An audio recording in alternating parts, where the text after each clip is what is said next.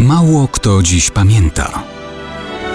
Datownik historyczny prezentuje Maciej Korkuć.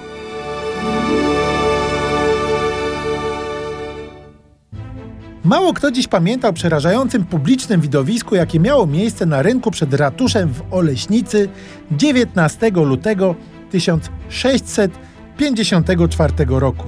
Wątpliwej sławy bohaterem wydarzenia był Melchior Hedlow, który na oczach tysięcy zgromadzonych mieszkańców pokazowo był poddany wymyślnym okrucieństwom. Mistrzem ceremonii był kat.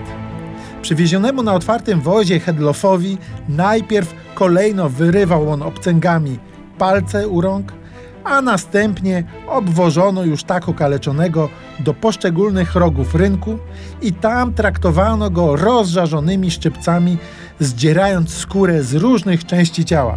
Poruszające? No pewnie tak, bo z zasady miało to poruszać jako okrutny akt sprawiedliwości na wielokrotnym rabusiu, rzezimieszku i mordercy. Zasłynął bowiem Hedlow wcześniej jako zbrodniczy szef bandy grasującej w lasach międzyborskich. Miał być odpowiedzialny za zabójstwo co najmniej 251 ofiar.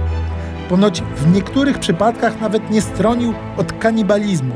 Nie przypadkiem w ręce kata trafiła także jego żona Anna, teściowa oraz dwaj bracia, którzy korzystali ze zrabowanych dóbr i chronili Hedlofa. Wszystkich stracono, przy czym łamanie kołem może się wydawać humanitarne w porównaniu z losem, jaki spotkał zbrodniczego Melchiora i jego szczątki.